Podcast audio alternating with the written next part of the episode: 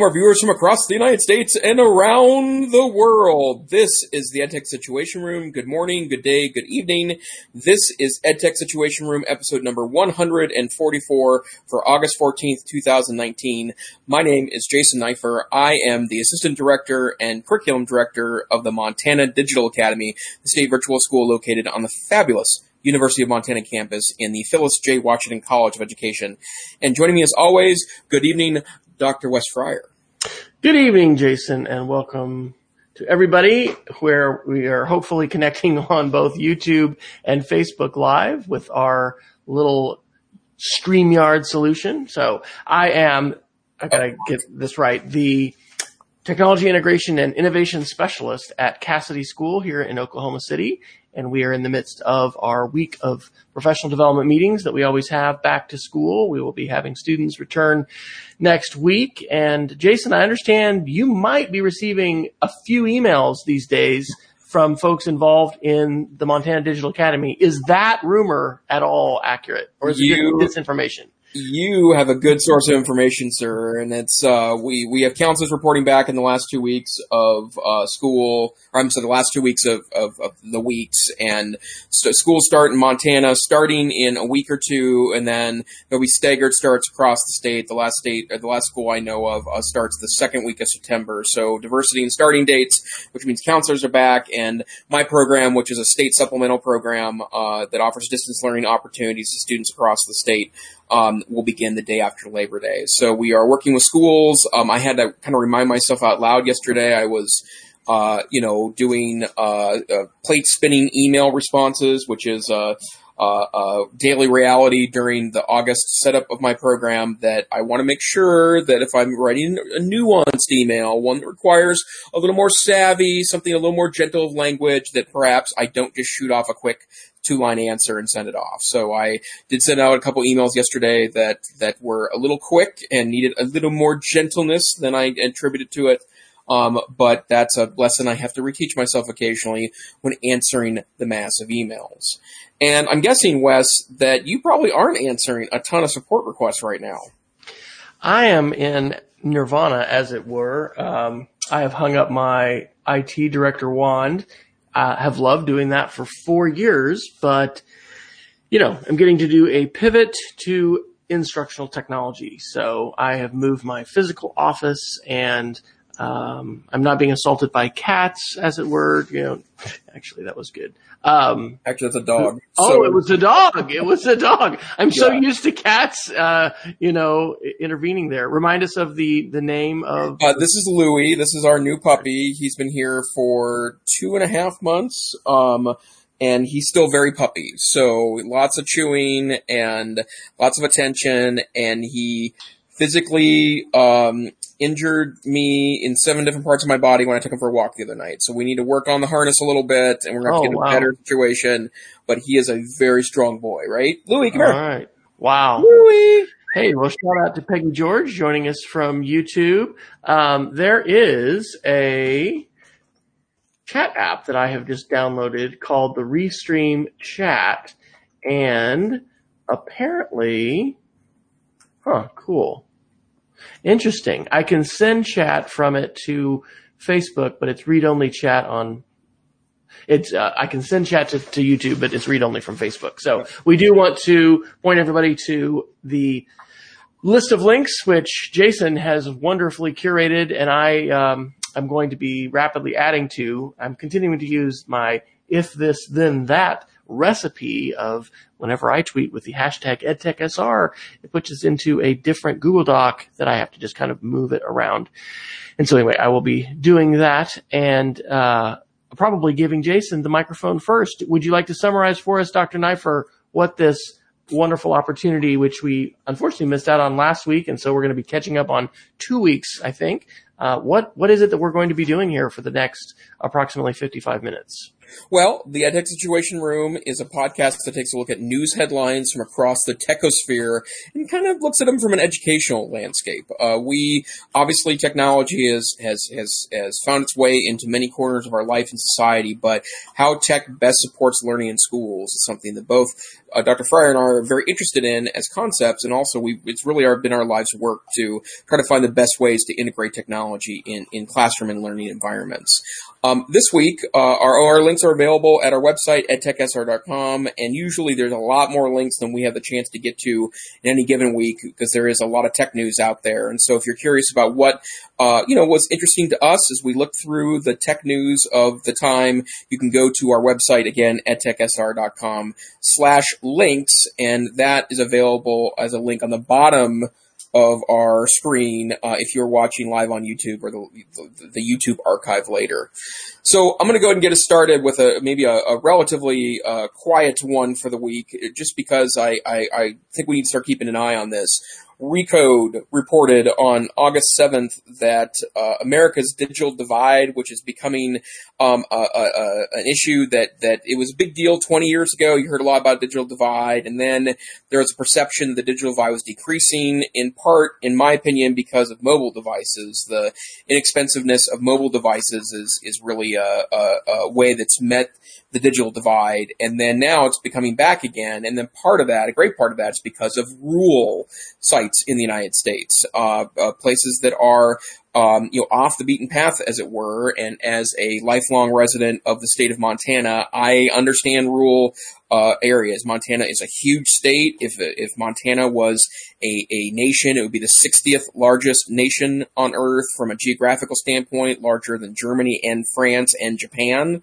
So I want to be clear that when I say we have rural areas, it's not a small part of our state. The vastness of our state has not small towns like towns with one, two, three. Those exist here. We also have hundreds of small uh, incorporated, unincorporated cities here, and rural America, including rural Montana, has a real mixed bag when it comes to broadband access and also the ability to um, wire up things like schools. And so, this is not a political podcast. You, I, I can assure you, you don't want Wes and I to ramble on about politics, but I will say that something that's interesting about election 2020 is that there has been a real lack of, of, of deep discussions in in issues like policy issues that impact Americans on, on a day to day basis. And um, the political science in me could could give you some reasons why that's the case. But Elizabeth Warren has uh, released a plan on how she plans to at least deal with some of the larger digital divide, focusing on rural America, and it's investing of about sixty billion dollars in um, things like fiber initiatives and other broadband initiatives to uh, try to to to do those areas of the United States that have not been the wide benefit of, of broadband access. So I'm assuming, uh, well, I, I, I, I, would say that, that I know this for a fact. There are rural areas in Oklahoma too, right, Wes? Absolutely. Yeah. We've got over 500 school districts, most of which have less than 200 students and uh, you know, our largest largest school districts are Oklahoma City and, and, Tulsa, but we are dominated by rural schools numerically, and the urban rural divide is actually a pretty big thing politically for us on some some different issues. But uh, yes, Oklahoma is a rural state, and although we're not nearly the geographic behemoth that uh, Montana is, um, the the issues of rural education and then the divides which exist are certainly familiar to us. So, and, and I would say for me, I'm very encouraged that this issue's making into the national uh, um, uh, conscious, if it is, as it were. But I will say we need to be careful how we fund broadband expansion initiatives. One thing that is a big frustration to me is that um, a prominent uh, top four mobile telecom, who I will not name by name right now, um, did accept a lot of money from the federal government to um, uh, uh, to expand out into uh, areas of, of rural America, and that effort was mixed in results. And now other groups trying to access existing federal funds to help expand broadband access in those areas are being told that funds aren't available because those areas are already covered according to the people that took the money the first time around, even though there's not. And I have some experience in this in that I, you know, as part of my job, I do a lot of site visits. I see a lot of schools. Um, I'm a guy that has a cell phone all the time, so I am in parts of the state a lot with, and I'm currently on T-Mobile. T-Mobile surprisingly solid in Montana, uh, even though it's been here for only three years. They have pretty decent coverage in even very rural parts of the state but I uh, I see this and I see that gap, and we talk to schools all the time that want students to be able to take distance learning classes, but at home, right? They want to be able to take a, a seventh class in their day or an eighth class and largely complete the class at home. And while the school has decent broadband, you know, someone living on a ranch that's outside the, uh, you know, the two-way highway in their part of the state by four or five miles may not have access to even wireless internet, right? And so they have to rely on increasingly f- fast but very expensive satellite internet, which is just not a reality if you're talking about modern multimedia in a learning environment. So something to keep in mind. Um, I encourage you, no matter what your political persuasion is, to you know talk to candidates, uh, local, state, and federal, about what what they're doing uh, for schools, but in in particular how they're helping bridge gaps that do still exist between kids that have access to technology and broadband and kids that don't. Absolutely. Hey, shout out to my friend Jim Bauer who's tuning in on YouTube live. Um, as expected, we are reaching a wider audience as a result of our little uh, StreamYard and Restream experiments here. Uh, I'd like to actually do a quick one that's just kind of sign of the times and then get, get into a serious one. I, I put this one, Jason, under election 2020. It's the New York Times article, how YouTube radicalized Brazil. But before we talk about that, um, this is a fast one I put, uh, down under generation cult, generational culture clash. Uh, this came to us from the Guardian on August 13th. Teens tweets from her smart fridge go viral after mother confiscates phone.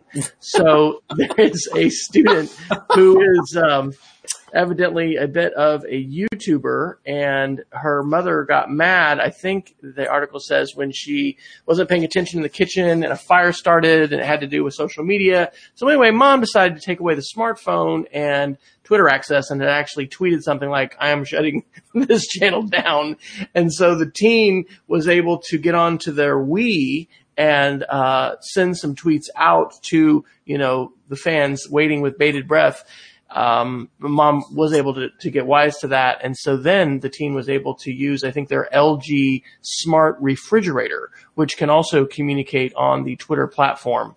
And you know on tweets you can see what client is used. And so evidently there's you know some verification there seeing that yes the tweet was sent you know from the Wii and then it was sent from the smart fridge. So you know parents beware if you're trying to shut down a savvy you know teenager remember the smart refrigerator that may be their channel to communicate with the waiting world uh, any smart refrigerators, by the way, in your house, Jason, that may may or may not be tweeting with your authorization?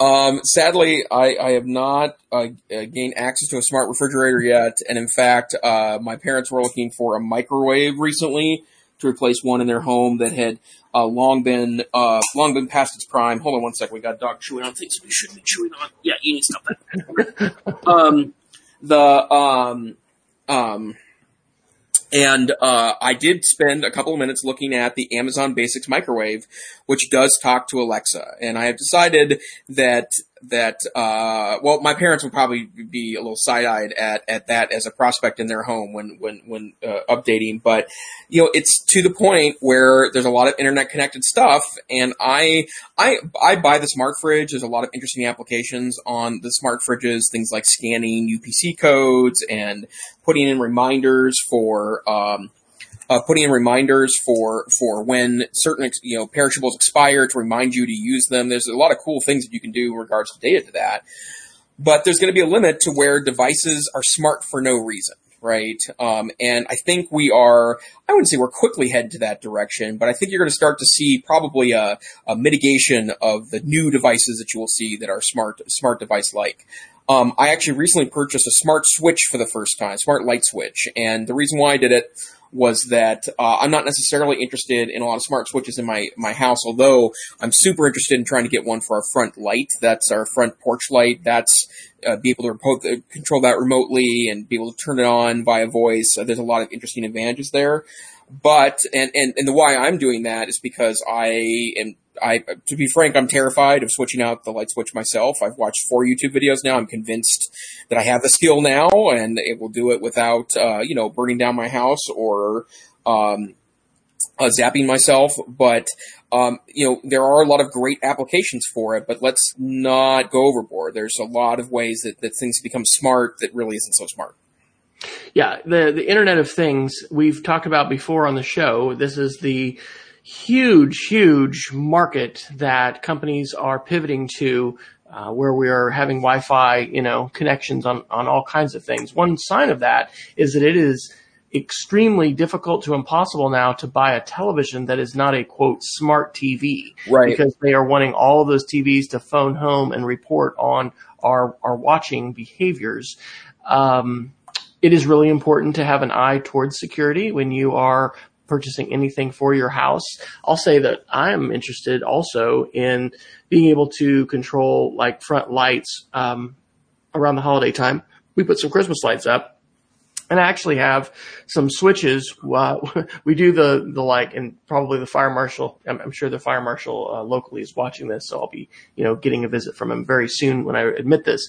I don't know that it's actually super, super dangerous, but you put these, um, you know, outlet, uh, converters that convert a, uh, uh, light bulb outlet, you know, and it gives you a plug. And so that's, that's how we're actually able to get some of those lights. Anyway, rather than just going for the, the, the smart bulb, I'm interested in replacing the switch on the wall um, because that's how we're actually, you know, turning on our lights on the outside and then, you know, Christmas lights as well. Haven't taken that step yet, but I'm definitely going to be taking a look at the companies. And to the degree it's possible, you know, I'd like to see are these what are these companies doing about security? Is this something that's hackable? We've talked you know about on the show it might have even been a year ago but there was this huge attack called the Mirai botnet attack. And i know that sometimes these hacks and, and, attacks get to be like, yes, it happened again, it happened again. But this was an unprecedented one where these teenagers in Alaska who were hosting Minecraft games, you know, created a program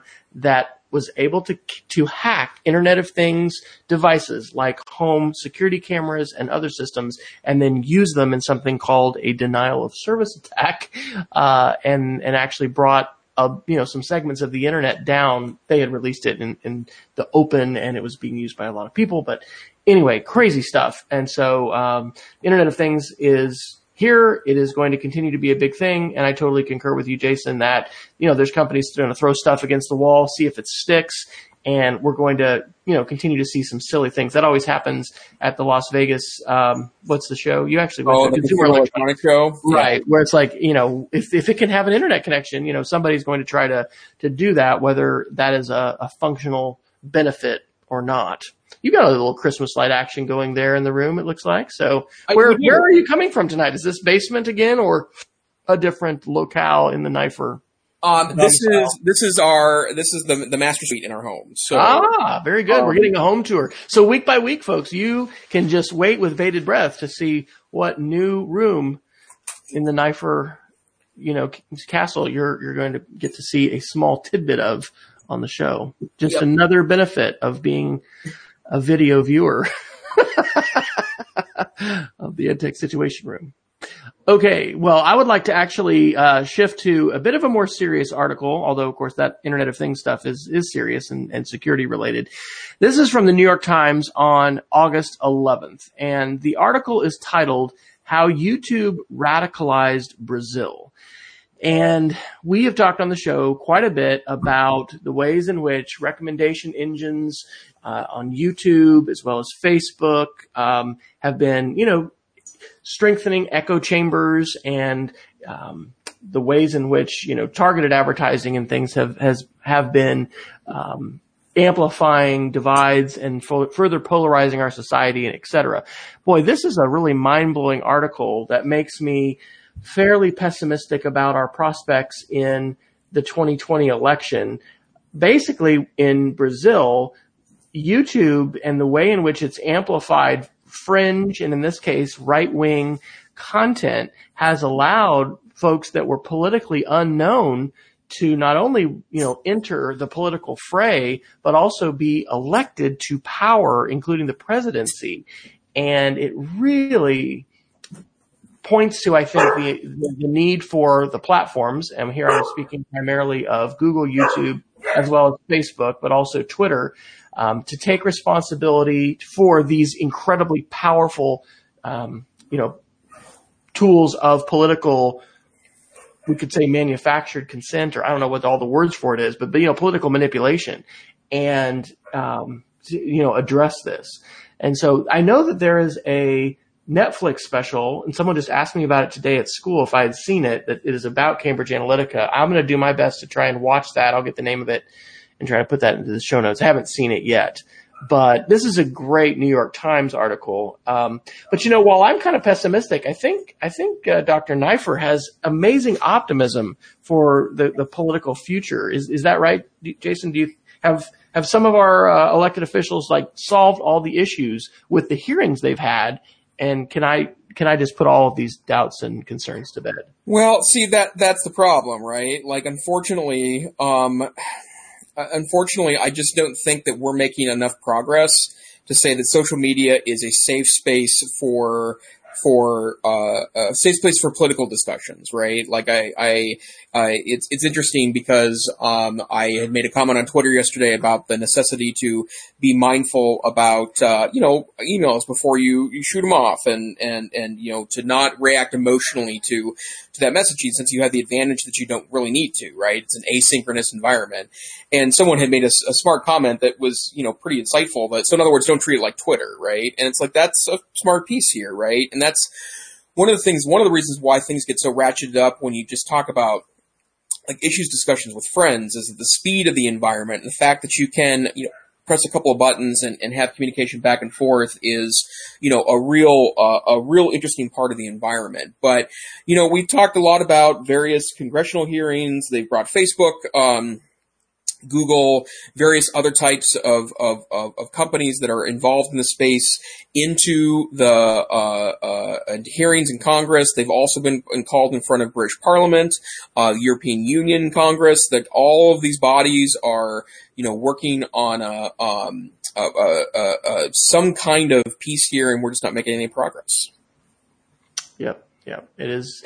We are. We we need to uh, have some I think, political uh, ways to address this, and, and we're we're seeing Europe lead the way in that. And unfortunately, I don't think we're going to see anything in time for the 2020 election. Uh, although, as we were talking at, at lunch today, actually at school, you know, the U.S. military is not sitting by idly. There's stuff they're doing, um, but they're not necessarily advertising that. Hey, yeah. question from the chat room. Um, Peggy was asking the previous article you talked about as far as rural broadband and connectivity and everything. You said kind of be careful or we need to be wary. Can you elaborate a little bit on on that? Are you just talking about from a regulation standpoint? What kind of regulations get oh, pushed out? Or no, I, I, think that it's a follow through with companies, right? I think a lot of people take large government uh, uh, efforts like this and pitch for billions of dollars in funding, and then don't actually follow through with the the development of, of, of the broadband. And that that's been an issue in, in eastern Montana, where a major telecom accepted a federal funding to to extend the fiber network uh, in that region, only to find that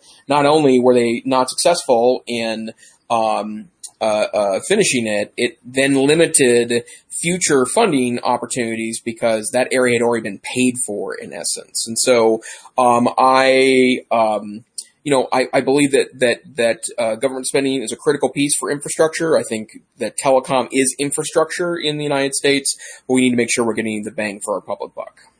Awesome evidence, ladies and gentlemen, that being here live and being able to put some things into the chat room can chart the course of the dialogue here on the EdTech Situation Room. Thank you, Peggy, for your question and for your response, Jason. Where would you like to go next with our articles? Well, let's talk some Apple. There's some interesting stuff that I, I want to hear your thoughts about, uh, Wes. So, uh, the first one, this has been an announcement for a week or so, and Apple has has sent out what I would call a lukewarm or maybe unsatisfying response. But Apple is turning on a feature in iOS that has been there for some time, but has been turned off. That essentially warns users that they are using um, uh, invalid batteries. In other words, they are using third-party batteries that were placed in usually by, you know, one of, of, of, dozens of chains across the United States that will do things like like put in batteries. And um, they are warning that that they are dangerous. They are, I think, I, I read somewhere that that it may impact updates at one point, and then it also obviously voids your warranty, which I think most people know before they go with a third party. I hate this. Um, I, I, you know, I, I, I have a big problem with the fact that, that phones are moving towards, are moving away from user replaceable batteries. I think that's a bad phenomenon. I would sacrifice a little bit of thinness and a little bit of lightness to have a user replaceable battery. But what is so smug about this is that it assumes that every user is near an Apple store. And that is simply not the case. Uh, Montana has zero Apple stores. Zero. There are none in the state. And again, to drive from end to end of it, you're looking at 12 hours anyways. So it's not like one in one corner of the state would serve, but I don't like the fact that you can't walk into uh, an Apple store um, in any city in Montana. The closest one to us is a five hour drive from Missoula um, and have an Apple technician take a look and replace the battery, which means your only option is to ship that phone in and lose it for, I'm assuming, you know, a minimum of three days to, to be able to make that happen and likely longer. Um, so Wes, I know you're a big Apple family. You do have Apple Store access. Does that change your mind about this issue? Well, overall, I think, I mean, with printers too, right? We've had companies, you know, if you use third party ink, you know, you've uh, destroyed your, your printer and is, you know, try, they've, you know, tried to use technology to actually stop that, you know, because the money in printing, which is, which is a little bit different, but in home printers is much more in the ink than it is the, the sale of the initial, um, device. And so using intellectual property to try to, you know, force you to, to, um, you know, go with, with their ink and, and whatever. It, it reminds me of a little bit of that uh, overall, and, and I think this, this is, I don't know to what, to the extent that this is an Apple thing, but you know, we've just transitioned, I think finally, there's only a, well, there's a few more in some, in a lab, but we've, well, another cart. We've almost, we still have a few of the 2012 vintage MacBook Pros, uh, at our school. And, and those were workhorses. They are workhorses, right? We've gotten great return on investment on those. Uh, replaceable battery, replaceable hard drive, right? You can crack that thing open and do a, a bunch of stuff, upgrade the RAM you know, with our new MacBook Airs, I don't think we can open them at all and do anything with them uh, without voiding a warranty. Uh, and so Apple is it's it's just sort of the almost it's not a disposable appliance in the same way you have kitchen appliances, but it definitely you know reduces what you can do as a school IT department or as an individual when you want to update and I definitely appreciate that Apple's battery and their software is really sophisticated in terms of knowing exactly how many charge cycles that you have, you know, how, how long you've got it. But I, I will, I will concur that the mail-in program, uh, is, is really not a great option. Um, we just, my wife and I became, uh, used Apple Watch wearers and woohoo, um, you know, my, my sister came to town and ended up getting a new one and sold her second generation Apple Watch. Uh, and my wife got that. And then I, I got on Swappa, which if you haven't used that before, swappa.com. Uh, we bought a few different phones there and uh, got the Apple Watch, uh, third, a third generation Apple Watch. Anyway, my wife's like the first night she had it, she was going to update it and it essentially bricked. And we got on the phone, talked to Apple, and they're like, "Oh, well, yeah, mail that in. It's going to be two hundred and thirty-five dollars for us to look at this." Well, this is an eighty-dollar watch, and so like, there's no way we're going to spend. I mean, you can get a, a new one, uh, or I guess a refer. we could have gotten a third generation uh, Apple Watch, uh, like new, I think, maybe for less than that. Anyway, um, it was crazy. And so we ended up going into the Apple store. Thankfully, we've got one here in Oklahoma City. And lo and behold, there's a little bleed over for somebody else's channel, I think. Um, that was weird. Lo and behold, uh, they were able to send it in for free uh, to the repair facility, charged us zero. Watch came back, totally restored with software. If we were in Montana, we would not have had that recourse and, and we would have, you know, had to do something different. So I don't know. I don't, I realize that Apple is not going to be able to afford to put a store everywhere, but I, I also just kind of see that as the whole trajectory of where they are with their hardware platforms, which is really not empowering individual users or, or departments, uh, in technology departments in schools or anywhere else to be able to replace them. So, um, yeah, not a, wouldn't be really happy with, with that. I think I'm a little bit more like Steve Wozniak. You know, he was the one really pushing Steve Jobs and, and pushing Apple, have lots of expandability, you know, let, let people mess with their systems and, and customize. And Steve Jobs was much more, no, don't let them touch the inside of the, you know, beautiful system. Um, and, and Jobs is kind of, for the most part, won or his legacy has won that. Um, I think the new MacBook Pro, while it's crazily expensive, uh, it definitely has a lot of expandability. But anyway, I'm sad to, to, see that too. I would love to to see us, you know, get the same kind of return on investment that we had, let's say, out of those 2012 MacBook Pros, um, you know, out of our new systems. And because we can't crack them open, I mean, we were able to put solid state drives in those and just, you know, extend the life and. Right anyway, we're not able to do that, but I think that's just part of a bigger transition that, that Apple's had to, you must come to us to do anything that you want in terms of change and upgrade. And then another, um, and I, I can't remember if we talked about this one last week. I don't think we did, but I wanted to mention it. Uh, Apple's now reporting that, uh, the iPhone makes up less than half of Apple's business and that is a, a mass shift towards services, right? They've been working on, on solidifying iCloud, making that a better app across platforms. They have obviously their, their television service that, that is rolling out, um, that, that, that they're, they're looking to pick up less and less and less from, from the iPhone as a profit driver.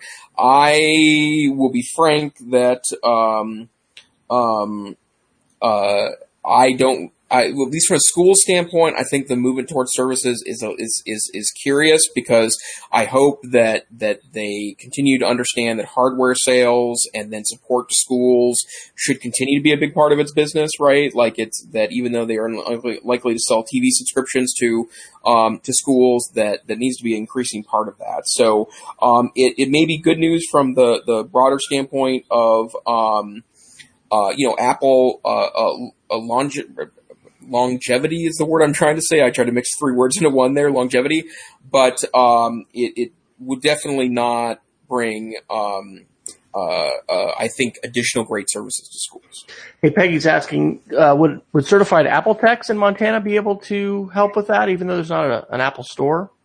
There are, there's only two that I know of in a driving distance for me. One is pretty legit, although they were, weren't able to replace an iPad battery two years ago. They had to ship it out. Um, and then the other one is sketchy. So. Yeah. Okay.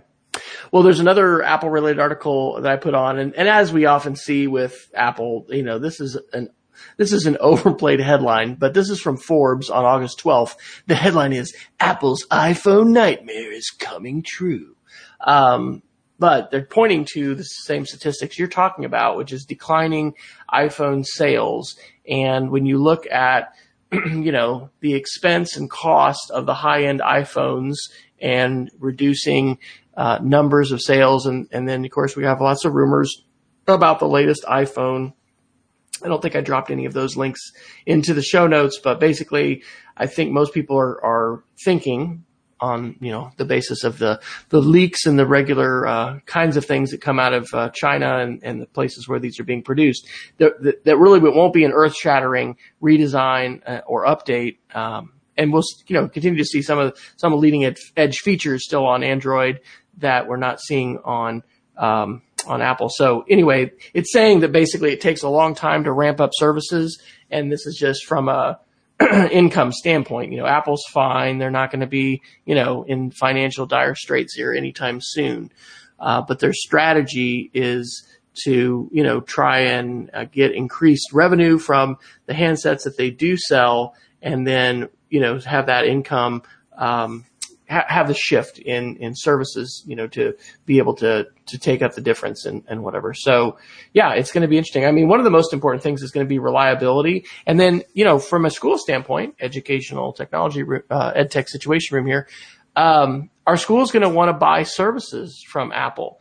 Uh, it'll be very interesting. We are we're using now the Jamf mobile device management platform, and that that's been a huge transition. And thankfully, shout out to our new IT manager, uh, Jeremy, who uh, came to us from a sister school here in the local area. We say the school up the road, um, with tons of experience. I think he'd had like 80 hours of training in Jamf. And uh, that mobile device management is essential today because Apple no longer supports what's called legacy imaging of your hardware. You have to use a mobile device management platform to be able to, you know, manage your devices. So we're talking printers, you know, software updates, um, you know, restrictions that you might want to have on student devices or, or uh, in labs or whatever. And so, anyway, um, we are spending, you know, X amount per computer per year for mobile device management. That is uh, essential. That's an essential service that we cannot skip today, and that's a service. But Jamf is a third party. Uh, we continue to use a, a, company called Tech Pilot. It used to be Tab Pilot, and let's see, it actually got purchased by Securly, I think. Um, and so anyway, they're they they're still Tech Pilot, but anyway, those are services that schools are having to pay for, and pretty much everyone in the enterprise that's managing devices is needing to have mobile device management. So it's going to be very interesting to see how Apple moves in that space. Are they going to like say purchase Jamf?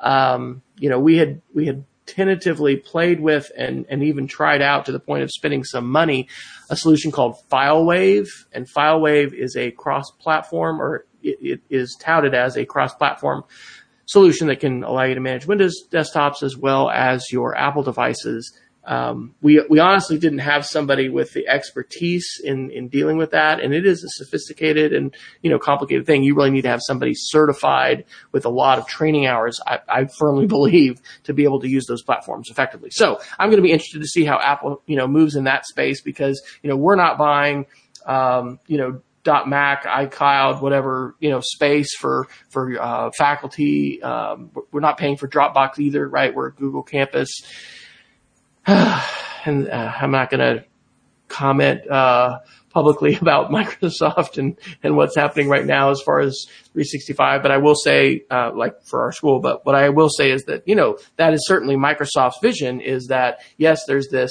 free tier, but what you really need to do is pay for a subscription to Office 365 and they're even you know pushing home users. I don't think I put that article in either, but there was something about you know changes to, and ending I think support for Office 2019 and how they're just really pushing users to subscription. So what will Apple do in that respect? And then will their products that they have you know be reliable and be um, I think rock solid in the same way that I would say Google has been, even though there's products that are canceled, et cetera you know, Google Drive's been really, really solid. Gmail is super solid. I don't see us transitioning off of those platforms anytime soon. So what will the services for schools be that Apple provides? That is an open question that remains to be answered.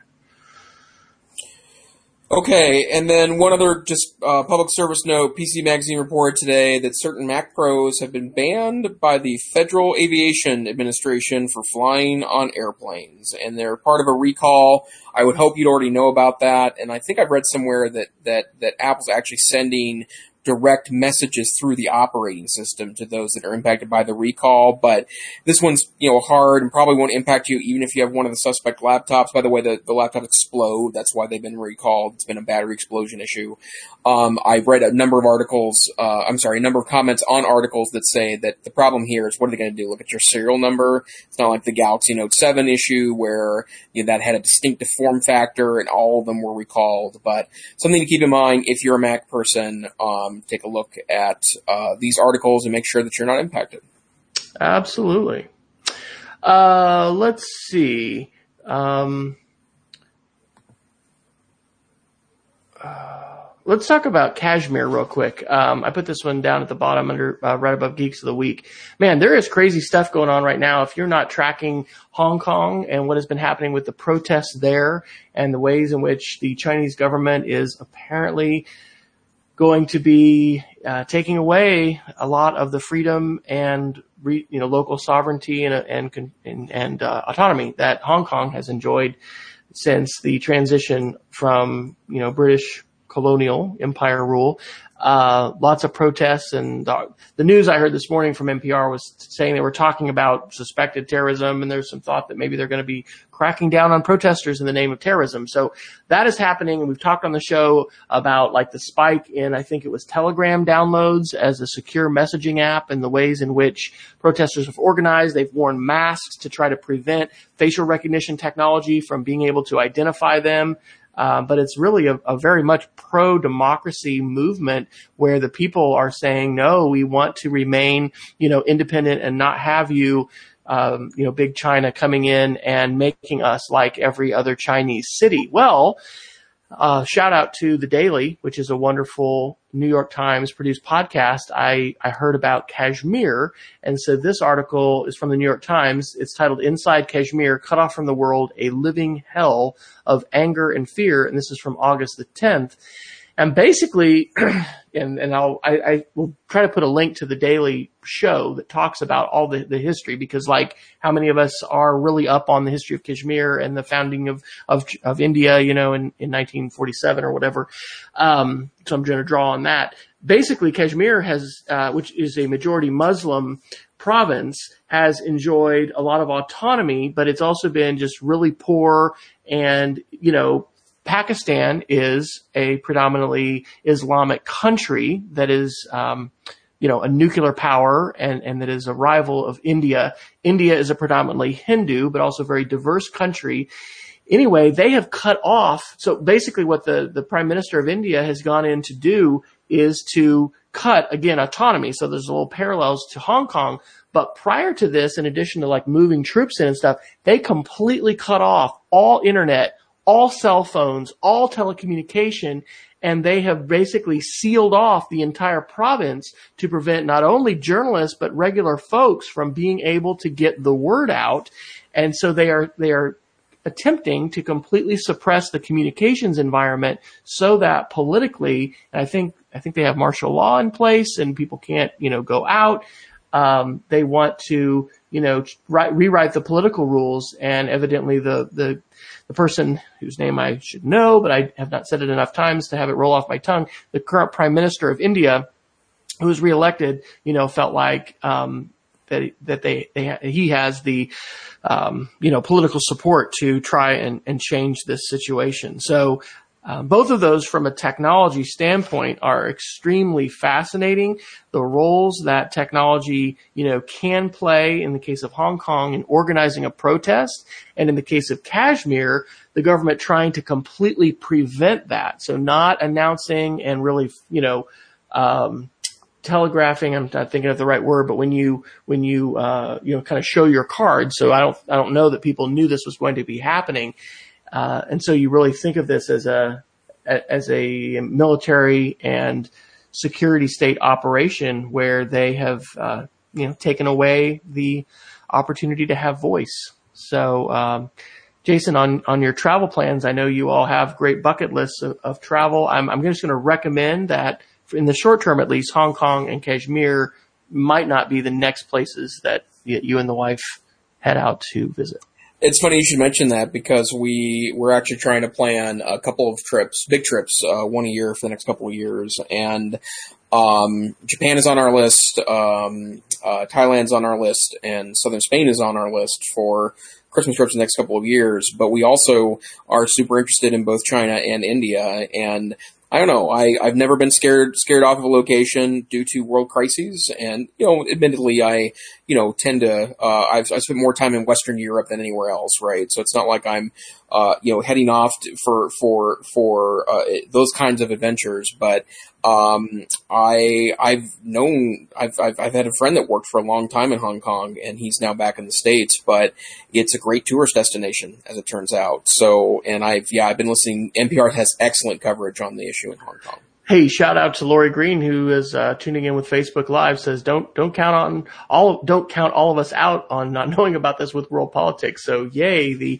the uh, good followers of the EdTech Situation Room tracking with that. I think the reason I said that was because I mentioned it today at lunch, and and I don't think any of the teachers that were there. Um, well, I don't know. I, I, it, I, I don't know how many people have been tracking with it. So it's definitely great for folks to be tracking with it. And it's an example of, you know, a hugely important current event um, that has lots of ramifications and and the ways in which I mean, technology is being used there and and voices are being suppressed. That what a, what an important thing to talk about uh, with students and to be aware of, and then also to consider the ways in which we might or might not try and advocate on behalf of those that are affected in those situations. It just I mean, can you imagine having all of your cell phone and internet uh, just cut off and, and not being able to either send or receive information today? That seems like it would be a jarring and shocking situation. And then, yeah, what, uh, I guess you're just going to turn on the state sponsored TV then at that point, right? Uh, uh yeah, sadly so. So, um, Um, well, I, I, want one more technical one that, that's got some interesting stuff going on this week, and then we're, we're quickly approaching the top of the hour. So some interesting Google news. Um, first, this one probably, there's other st- interesting stuff in this week, but this is one that I read about deeply today and I'm blown away by. Um, Google has announced that they have turned CourseKit, which was their open source framework for uh, developing online content for, for teaching purposes, and they've rolled it into something called Assignment, Google Assignments. And um, this is uh, probably only super exciting to a small percentage of our listeners, but um, basically what Course Assignment allows you to do is take a Google Classroom-like interface and offer it as an LTI object, which is suckable into a learning management system. So, to, use a, to use a technical term. Yeah, to use a technical term, suck upable into a learning management system. So, for those of you that are unaware of learning management systems beyond the, the, the very popular ones today, like Edmodo, Google Classroom, Microsoft Teams, um, for the classroom. Um, essentially, you can add a Google Classroom-like interface to use Google Docs in something like Moodle. And so my partner in crime at work and I, Mike Agostinelli, today were rejoicing. There was many, many, many, many screams of cheer. Um, uh, uh, that we are, are able to, to use this interface now. It's not fully rolled out yet, but if you're in the distance learning world, or more importantly, if you um, uh, uh, manage Moodle or a like LMS, this is a wonderful option to add in, uh, uh, you know, that very powerful editing and sharing interface into your learning management system. So good on the Googles. That is awesome. Um, I want to do two more quick ones here, um, and I'm just dropping this this link in right now.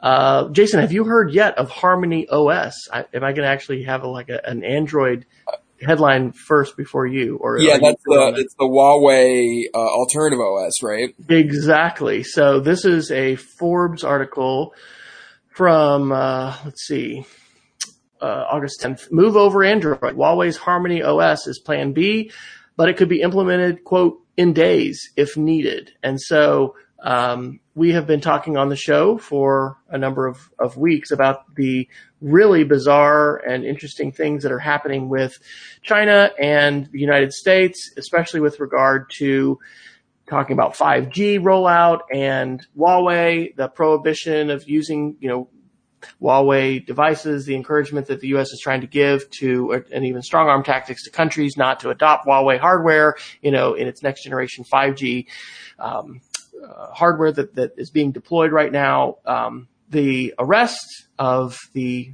CFO of Huawei in, in China, or sorry, in Canada, pending extradition to the United States, which I haven't followed up on that to know if she's still there. So anyway, this next chapter is, um, you know, Google had announced that it was going to be cutting off support for some devices. And so there was a, there, certain certain uh, Huawei phones were going to have Android, but then there's a question about well, will they all have it, and then what's going to happen? So Harmony OS is this alternative operating system, which has evidently been developed by uh, the Chinese cell phone manufacturer Huawei. Um, and then they're they're going to be po- poised to be able to to utilize this if needed. Now, because of app development and app developers, you know, let's say Huawei does dump Android and they just go Harmony OS, I, I don't know how many folks outside of China are going to want to purchase uh, a phone that, that can't run Android and, you know, how many app developers are going to rush into the open arms of Harmony OS? I don't know. but uh, your thoughts on this Android using Dr. Neiffer? Um, are are you ready to somehow procure a Harmony OS and you know device Huawei device and uh, you know ditch ditch this you know Android thing? Well, it, it's funny because it's compatible with Android because it's built on top of open source versions of Android, right? So that's something that was, I, I think, kind of inevitable, and it's the Amazon strategy, right? Like Amazon builds their operating system for mobile devices, tablets, um, on top of open source Android. That's why that they're the apps theoretically compatible. I think the world's better when there are more options, right? I in the same way that I would never f- force my uh, preferred operating system onto others. I'm currently a Chrome OS guy. I've been very happy with the Chrome world. I think it's better when we have three, four, five, six different competitors, as long as there's compatibility for broadly software suites.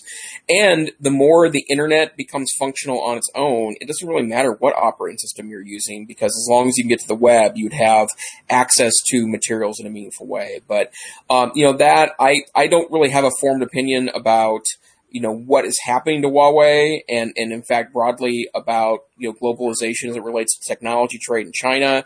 But I can say it wouldn't be surprising to me, in fact, a lot of Chinese phones uh, that are running technically Android aren't even using Android. They're using a skinned version of Android that looks like iPhones. That that's a very common phenomenon in in in China. So yeah, the more operating systems there are, the better. Yeah. Okay, well, one more quick article at least from me, and this will kind of segue into my geek of the week. I put this one under Google. This is a, a couple months old, so this is from NextWeb on June the 14th, 2019.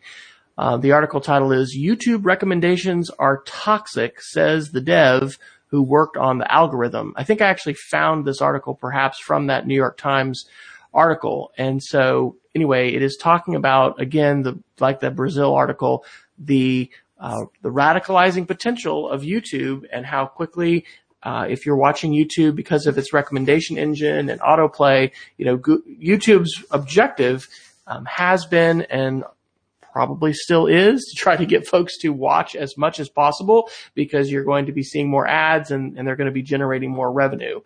And so, um, you know, this, this whole idea, like we had a, a, parent university session in April. I think it was in April. Uh, we had a couple at the, at the end of the year last year. And, and one of them was, let's talk about YouTube. Uh, you know, the power of YouTube to influence uh, minds. And and certainly for students following you know YouTube stars you know ask some teens today I mean who who are you following on YouTube? Who are the the uh, what are the big channels that you like to watch? Um, you know there's there is a lot of product placement and uh, in, they're called influencers right? The folks that are um, you know, obviously Jason and I are key influencers in the, the teen world. No, um, we're not that, that target market, but there, there's a lot of folks that are making their living on YouTube and they're sharing a lot of things about products that they like, but also sometimes products that they themselves sponsor. Um, and that whole landscape is not just benign in terms of, oh, look, they're wanting it, you know, they're not wanting Izod, they're wanting, you know, whatever the, the, uh, brand du jour is. Uh, there's a lot of, of real outlier content and ways in which fringe, uh, and we and even you know we could say pretty dangerous ideas with respect to uh, white supremacy, um, you know, hate hate speech, um, the shooters that we've seen, you know, in uh, New Zealand. Um, I think the El Paso shooter wasn't 4chan, it was 8chan. Uh, the manifestos that have been published there and the ways in which, um, you know, people who are engaging in not only criminal, uh, but arguably, you know, terrorist type violent acts are being encouraged and folks are, are, as we can see in the case of Brazil, you know, being, uh, arguably radicalized. So that's a, that's an important, um, thing to be aware of. And so I'll just actually, is it okay if I do my geek of the week or do you have another article? Okay. So, so my geek of the week segues to that. And it is a website called Algo Transparency. And so what this website lets you do is track how YouTube recommendations are are working. So, for instance, you can put in the word Brazil. Uh, you could put in, um, you know, a, a date, and um, you can. I guess Brazil's really not. Let me let me let me go up to the top and say uh, top top uh, 25 verbs. So um, the robot is observing 8.9 million recommendations over a six month period for more than a thousand channels available for each keyword in the title. We looked at the number of recommendations divided by the number of videos, and we display below the 25 verbs um, at the third person singular present that recorded the highest. And so these these words are like dismantles, educates, debunks, snaps, realizes, and so you can see how many recommendations per video are going to be based on this and, and anyway, I have, and then there's a YouTube map, um, that is showing you kind of, it's sort of word cloudish, you know, but what are the different, uh, words and you can, you can click on that and kind of dive into it. it it's fascinating. I have just, you know, begun to explore that but uh, I think this kind of a tool, um, I'll read you the aims of the project. We aim to inform citizens on the mechanisms behind the algorithms that determine and shape our access to information. YouTube is the first platform on which we've conducted the experiment. We're currently developing